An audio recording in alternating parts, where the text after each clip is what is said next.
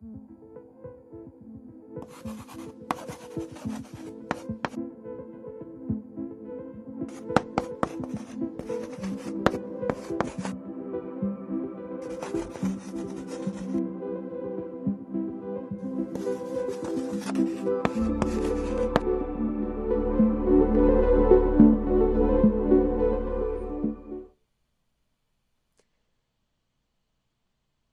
Good evening and welcome to Steadfast. I am so glad to be with you once again tonight as we continue our series Body of Work, thinking about how God works through his people, how he calls each one of us to serve.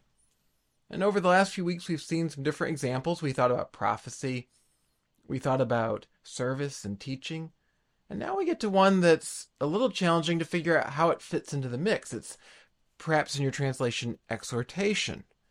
And you think about exhortation and you think about what we just looked at last week with teaching, and you think, how does this fit in? Uh, they're very, very closely related, but I think as we explore exhortation tonight, as we think about what's being referred to there, we'll see how this is really something, perhaps as much as any of them, that we're all called to do in different parts of our lives. And so let's go ahead and ask God that He would help us to see how we can be those who exhort in our lives, and then we'll dig in. Let's pray.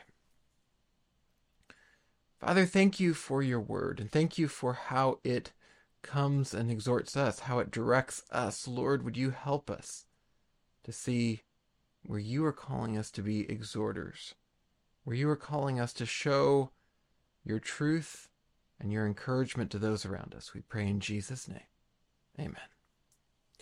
Well, I know there have been a number of storm systems that have passed through the areas that those listening to this this live stream are in whether you're here in St. Louis or you're at the other parts of the country that and the world that often tune in that are a part of our Little Hills family.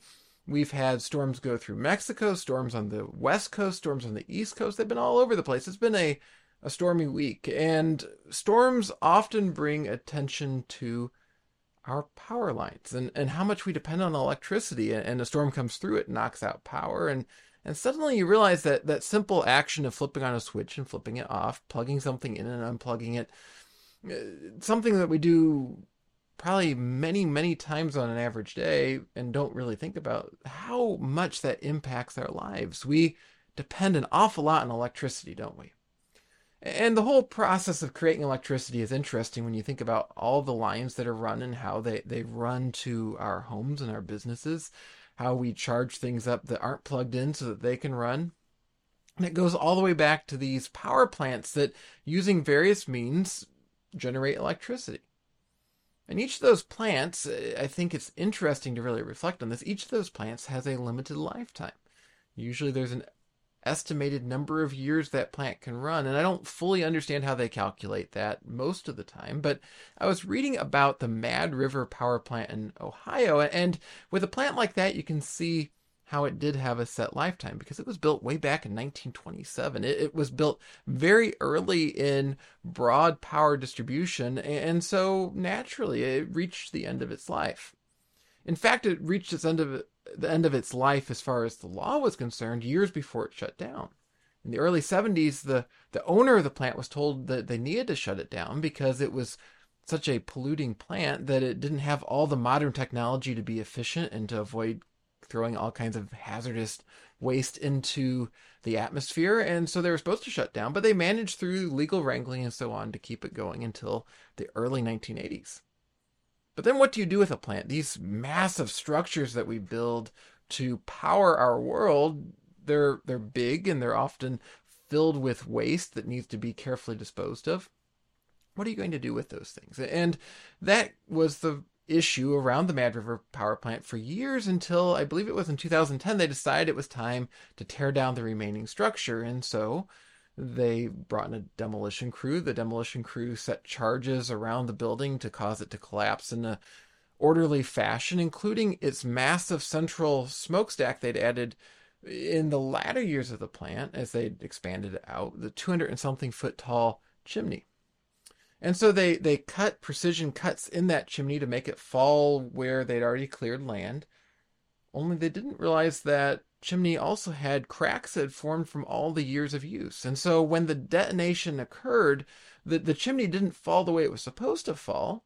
Instead, it fell right on top of a bunch of transformers and knocked out the very power that the plant for years had produced. Even though the plant was no longer being used, the, the infrastructure around it was. And in that one accidental use of a demolition attempt, they, they ended up knocking out power to the whole area. Sometimes our best attempts to clean things up, to, to set things right, end up being very destructive. That wasn't the most destructive. Someone commented afterwards that thankfully it hadn't caused any loss of life. The, the people there to watch the demolition went scrambling and were able to escape before they were crushed by this, this chimney falling in the wrong direction. But, but it did cause a disruption. It, it was counterintuitive to what was trying to be done, which was to, to move the city and its infrastructure forward, take out this old plant, put in something new. It took out good infrastructure. It took out power generation, knocked out traffic signals, took out power for people's homes. And this sort of thing happens sometimes. It, it's amazing in some ways it doesn't happen more when people carefully demolish buildings, but but it does happen. And sometimes when we're trying to help each other clean up our lives and demolish the sin that's built in our lives and has been accumulating soot over the years, we, we set the charges, we think we're helping someone out, we initiate that charge, and all we do is cause this giant plume of smoke and, and collapsing parts of the building to, that lands on the person's heart, on the person's hands as they're trying to serve. And it ends up making them less effective. It ends up making them feel more distant from God and from His church. I think that's what Paul has in mind as he talks about the spirit of exhortation. He wants us to think about what it really means to be called to communicate God's truth. We talked about teaching last week, and, and we need that basis of, of teaching in our world where we explain what God has to say to us, and, and we explain what's true about God and what's true about us. But then there's another step that needs to go forward from that because we all need help being built up into the people that God has called us to be. We we don't get there on our own and when we try on our own it's like trying to demolish the building from the inside it collapses on us. But too often when we don't realize that part of our calling as Christians is to help build up other people, we we set the charges but we don't notice the cracks in their lives that are going to cause the the buildings of sin in their lives to collapse in a way that's more destructive than what was already there. Our sin ends up being imported into their lives. And so as we think about where we're going tonight, what we're really thinking about is how do we build up? How do we follow this call that God has given us to be those who build? Well, the best way to explore this and to think about what Paul really has in mind with exhortation is to see how exhortation shows up in Scripture. And for example, we see that same word that Paul's using here show up in Acts 15. This is when the Jerusalem Council is formed, dealing with controversies in the church. And they send out a letter clarifying what's going on. And here's the reaction people have to that letter. It says, When they had read it, they rejoiced because of its encouragement. Think about that for a second. Have you ever gone and, and shared with someone something that you think that they're not quite doing right in their life? Something where they're you you feel like it's clear to you that that they're not acting in a godly way or they're not acting in the most godly way or they're not going the way that God has called them and, and you walk into their life, you, you say something to that effect. How often do people hear that and rejoice? How often does it make people excited to hear it? Well, for most of us, we'd probably say, usually not. Usually not. But this is the interesting thing. This word exhortation, uh, is, as it's often translated in Romans 12, elsewhere in Scripture is often translated encouragement. And, and the two are interwoven. This exhortation is an exhortation that should be upbuilding in the sense of encouragement. It, it, it doesn't merely correct people. It doesn't merely say, well, here's the truth and here's where you are and you're missing the truth. But rather it conveys the truth of God in such a gracious and loving way that it actually causes people to be encouraged. And in this case, in Acts 15, the people are encouraged because it solves several challenges that they're wrestling with. One of which is how do we live in this society?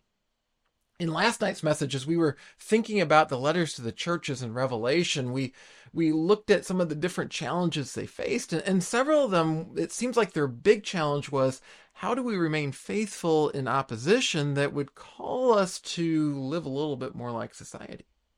Others were facing a slightly different challenge. How do we stand firm knowing we can't integrate more into society and we're going to be persecuted for it?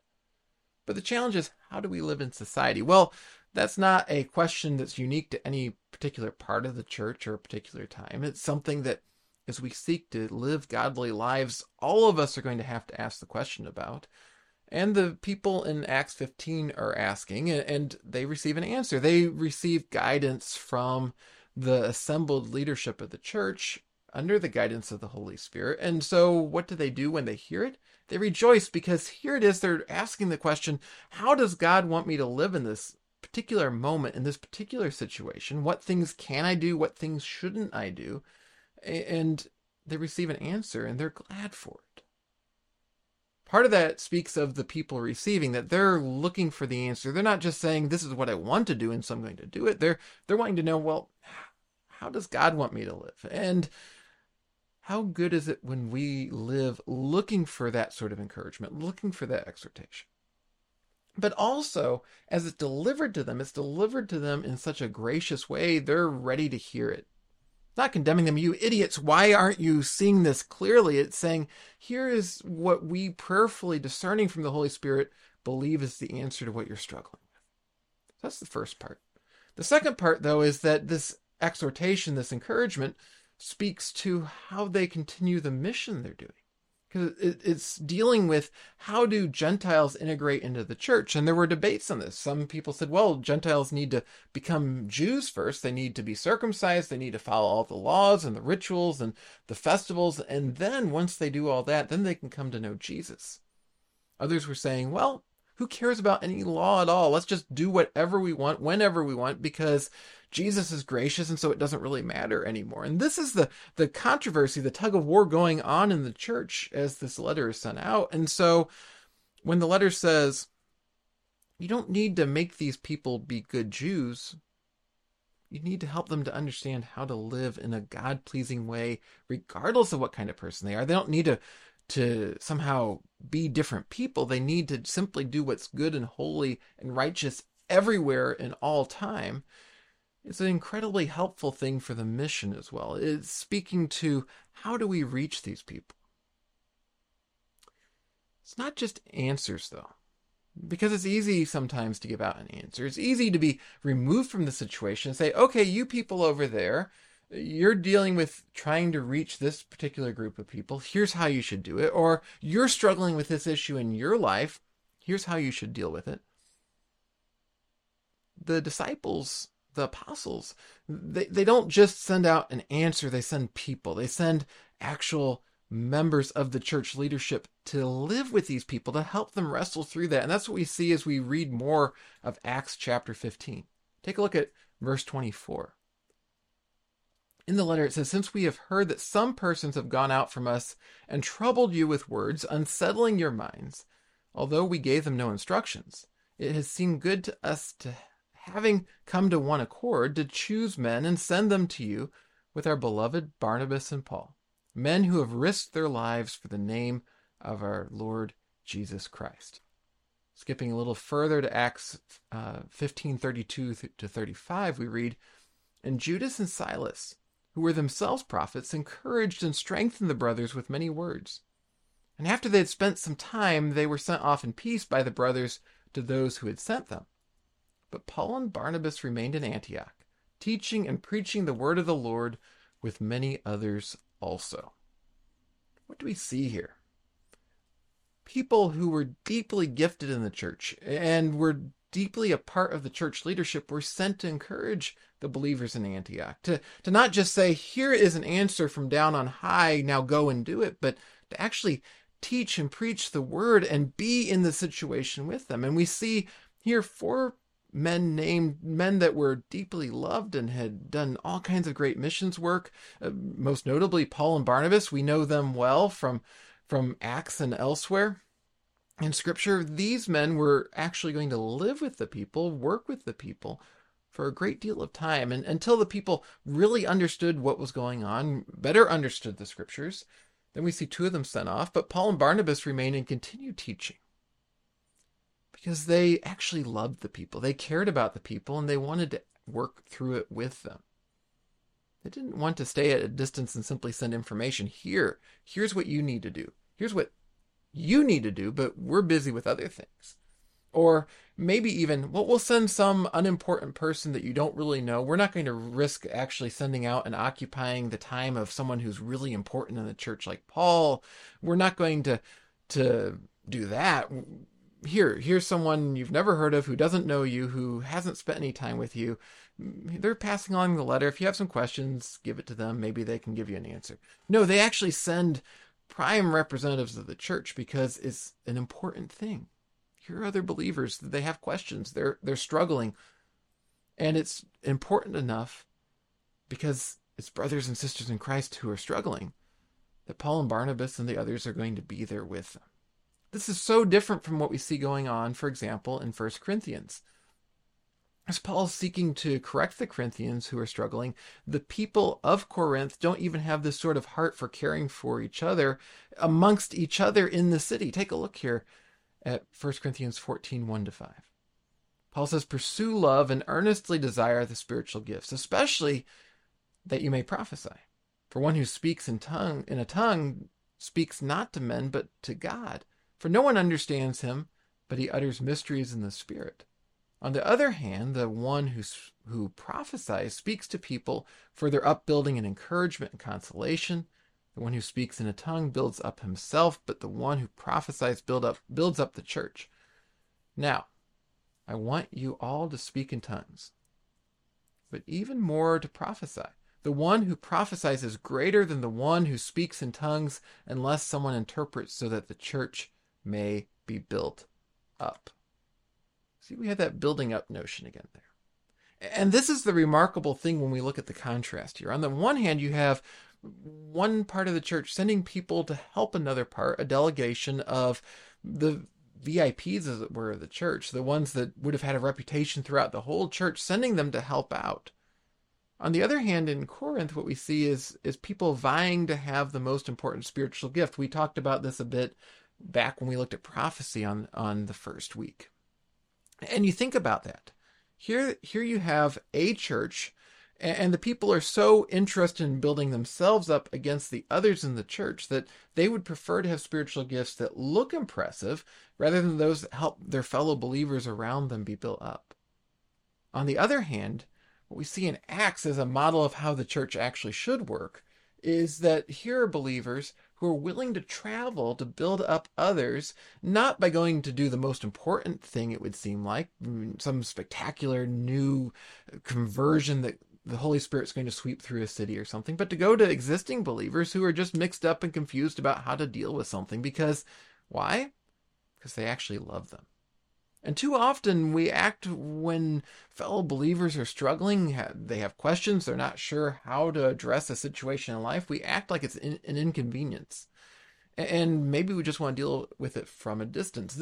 This has gotten so much worse in the social media era where Christians all over the place would love to give advice to a, Christian who's struggling at the moment, but don't actually want to be in the life of the Christian who's struggling at the moment. And on the other hand, when we think about it, and this is where that word exhortation kind of makes us nervous, neither are we willing to receive that encouragement, that exhortation when it comes. What do we want? Well, we want things that build ourselves up, just like the Corinthians did. It's so much easier when we're just focused on how can I feel more important? How can I feel holier? How can I feel even more fi- on fire for God? It's not bad to want to be more holy, to be more like Jesus. It's not bad to want to be on fire for the Lord, but are we concerned with ourselves or are we concerned with others around us? You think about the whole industry of self help books and how many of them there are. I read that from 2013 to 2019, self help book sales were up 11%. They were already very popular, they went up that much more. And they the number of self help books out there tripled from 30,000 to 85,000 self help books. Why does that do that? Because We like going and getting books that tell us how to make our lives better, how to, to feel more important, to feel more meaningful, to feel less stressed, all these different things. And and oftentimes these books talk about how important we are and that we should view ourselves as important. But generally speaking, self-help books don't spend a lot of time talking about how we should devote ourselves to other people. The, sort of help that we see going on in scripture, the sort of help that's biblical isn't self-help, it's each other help that we lift each other up. And the, the Corinthians, they would have been all over the current self help book trend. They would have been buying out the bookstores of self help books because they wanted to feel more important themselves. But the much harder thing, the, the much less attractive thing in the moment to us is to, to go and help others. And that's exactly what God intends us to do. That's what it looks like to be living as those doing God's work. One commentator reflecting on this calling to exhortation or encouragement said if it's a true gift from God, it's a gift that's laden with grace. It's pouring out grace into someone's life. If it's all about building ourselves up or making ourselves feel important in contrast to others, to speaking to others' flaws without giving them a helping hand out of their, their current situation, if we're demolishing the, the sin buildings in their life but not caring whether it collapses on them and buries them in the rubble, if that's what we're doing, we're not actually exhibiting spiritual gifts. We're not exhibiting the work of the Holy Spirit in our lives. Satan loves to have us point out other people's sins when we're actually demolishing the people in the process. What God wants us to do is to help people escape the demolishing buildings in their lives, the, the crumbling buildings, the pollution in their lives, and to experience the refreshing grace that He has for them and for us. It's a third way between that that constant self-help, just build ourselves up and tell ourselves how great we are mentality that we often see in our society, and that oddly contrasting motive that we have in our lives, yet one that we embrace as part of that same selfishness that we often have to tear other people down. That's the calling to live inside, to actually step into the situation that a person is in and walk alongside them with it. Sometimes we we need to open up and we need to allow someone to walk along in our lives that we need to say I need encouragement, I need correction. And sometimes we need to be the person offering it, but the key thing is it's a relational thing. It's a, a long-term thing. Paul and Barnabas go and stay for quite a while in Antioch because they're there to help. They have a relationship with these people. They love these people. So they actually want to build them up. And what do you know? When, when we talk about this, we're not talking about just what we do as human beings. We're talking about what God Himself has done for us. Jesus coming into the world and dwelling with us. The Holy Spirit being sent to be with us.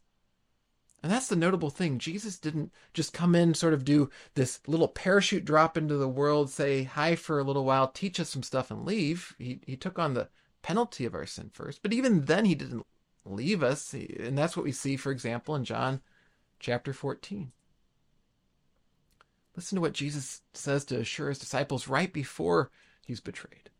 He says, And I will ask the Father, and he will send he will give you another helper to be with you forever, even the Spirit of truth, whom the world cannot receive, because it neither sees him nor knows him. You know him, for he dwells with you and will be in you. I will not leave you as orphans, I will come to you. That word helper that Jesus uses there, it's related to the word that's translated exhortation or encouragement in your Bible in Romans 12, where we've been looking these past weeks. Jesus is saying, I'm going to send God the encourager to you. The Holy Spirit, when we think about who the Holy Spirit is, who is He? He's the very Spirit of God dwelling in us. And what does He do? How is He referred to. He's the one who encourages us, who exhorts us, who comforts us, depending on your translation. But all those are capturing an aspect of what he does. And, and yes, we affirm that the Holy Spirit corrects us, that at times when we're being tugged away from a sin in our lives, that that's the Holy Spirit. But the key thing, the key thing is God doesn't send his Holy Spirit, convict us, and then pull his Holy Spirit away from us and say, good luck with that. See if you can deal with it. No, the Holy Spirit he dwells in us. And, and, Jesus, even as as he's about to take on the sin of the world, isn't saying, "Well, I, I'm going to do all this for you. You don't need anything else. I mean, if you can't deal with it now, after I've taken on the sin of the world, I, I don't know what to say to you. Just, you know, I, I tried." And what does he do? He sends the Holy Spirit to help them, and that's what we see throughout the whole New Testament. As the Holy Spirit comes and acts, empowers the works of the church. That Jesus hasn't left the church as orphans. And he didn't do it then, and he doesn't do it now.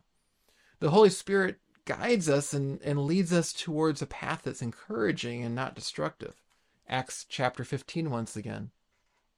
And this letter that has the requirements for Christian living, the, the apostles write, For it has seemed good to us, excuse me, seemed good to the Holy Spirit and to us. That's an important adi- difference there. It's not just to them, it's to the Holy Spirit and to them to lay on you no greater burden than these requirements. And I think it's so important that that's there because typically we fall into different places at different maybe moments in our life, but we fall into either the inclination to not lay enough requirements on, on ourselves and others that we say, well, again, let's just let anything go, just like the controversy in the church that's going on in Acts 15. Just let anything go because, know, Jesus is gracious, who cares? Or to lay too much of a burden. To say, well, let's go ahead and see how many things we can require out of people. And, and oftentimes when we do that, what do we do? We focus on the things that aren't temptations to us. We focus on things that we don't usually sin in because if we do that, we can feel really good. Well, I'm not having any problem with this. What do they do? They say, by the guidance of the Holy Spirit, they don't want to lay any more burden on the people than absolutely necessary. They know that basic Christian morality, basic holiness is required to, to actually experience fellowship with God. If we're constantly doing everything that's displeasing to God and, and not being conformed to Him, we're not going to be able to experience really what it's like to be, be in His presence. We're, we're going to be clouding up what He's doing in our lives.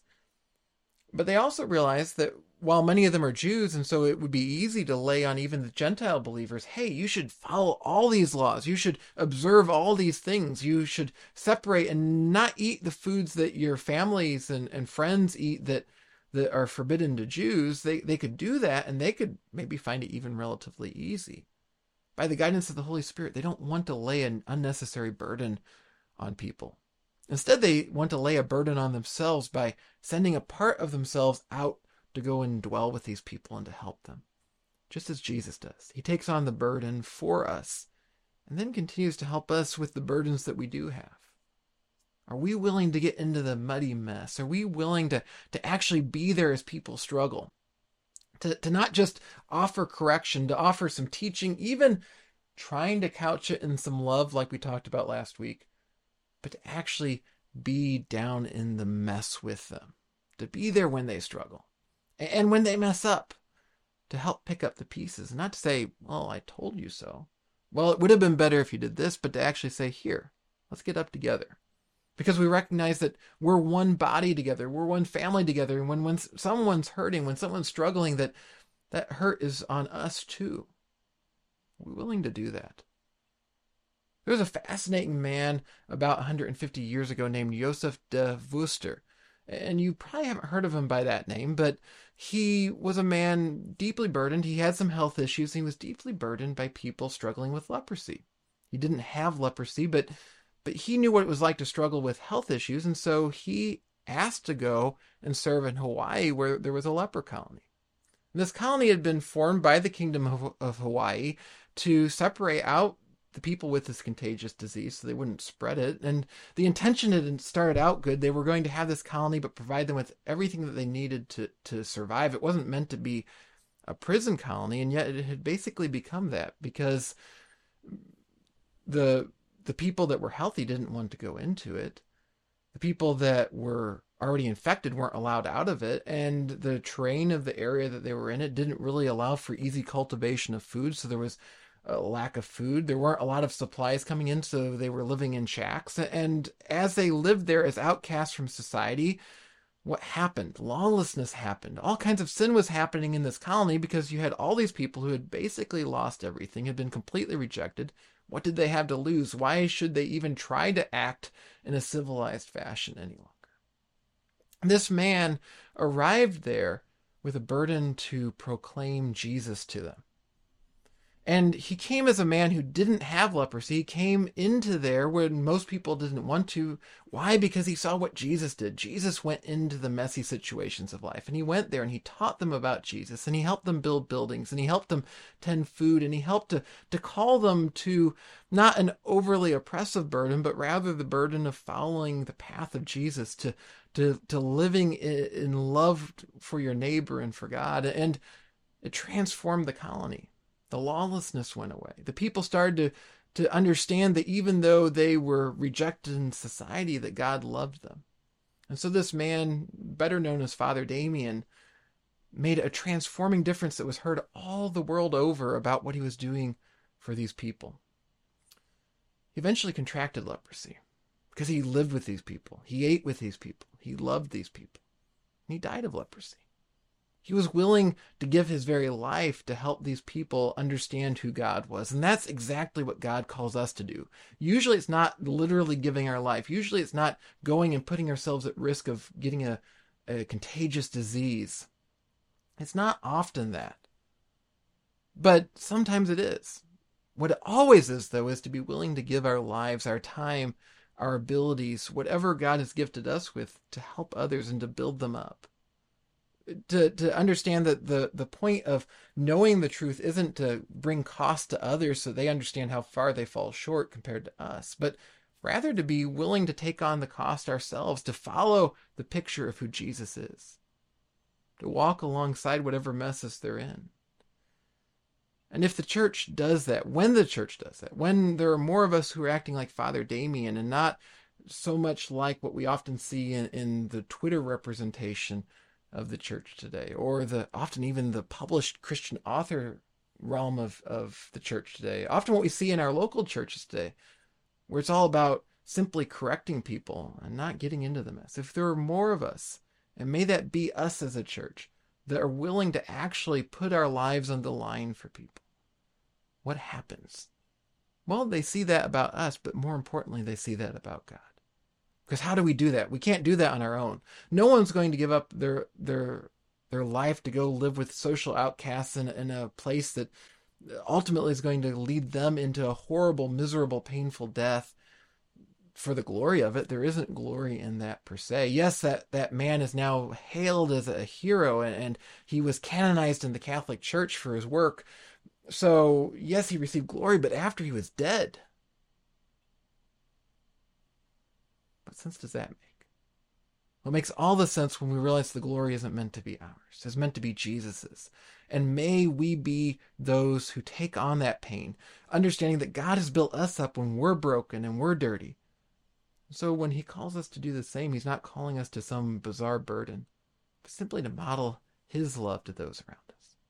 Would you pray with me, please? Lord, it's a lot easier to to reflect on your truth and share it than it is to actually step into the messy situations of life and to help each other live it. But Lord, would you help us to start with the truth that you've done that for us? That if we're feeling outcast tonight, that we feel like we've been thrown into the leper colony and are of no consequence, that, that you would help us to understand that we are of consequence to you, that you love us. And then as you remind us of the love that you have given to us, would you help us to be so overpowered by it, to be so amazed by it, that we're willing to step into the messes of others to share that love? Would you help Little Hills Church and the other churches represented by those listening tonight? The church in general, the church here in the United States and in Mexico and in Africa and in the world. Wherever we might be, maybe someday the the church around the universe, wherever it might be that you send us, that we would see that the calling is always the same. To to recognize the love that you've given us and then to share that love. We pray in Jesus' name. Amen. Well, I hope this was an encouragement to you tonight. And if there's any way that I can be praying for you, maybe you feel burdened, maybe you feel like the buildings of, of life have been demolished on you and you're just barely here right now I would love to pray with you. And I know those listening in our church family would as well. And so you can leave a comment in the comments below. You can leave a prayer request on screen, uh, on the texting address on screen. It'd be great to pray with you and walk through life with you. That's what we are called to do as Christians. We're also called to serve with whatever we give, and that includes being generous. That's what we're thinking about next week. And so please do share this video and then come back next week as we continue to explore these gifts that God gives us, this calling that God gives us, that we can actually show his love and can be an effective church. Hope you have a wonderful and blessed week. I can't wait to join you again next week.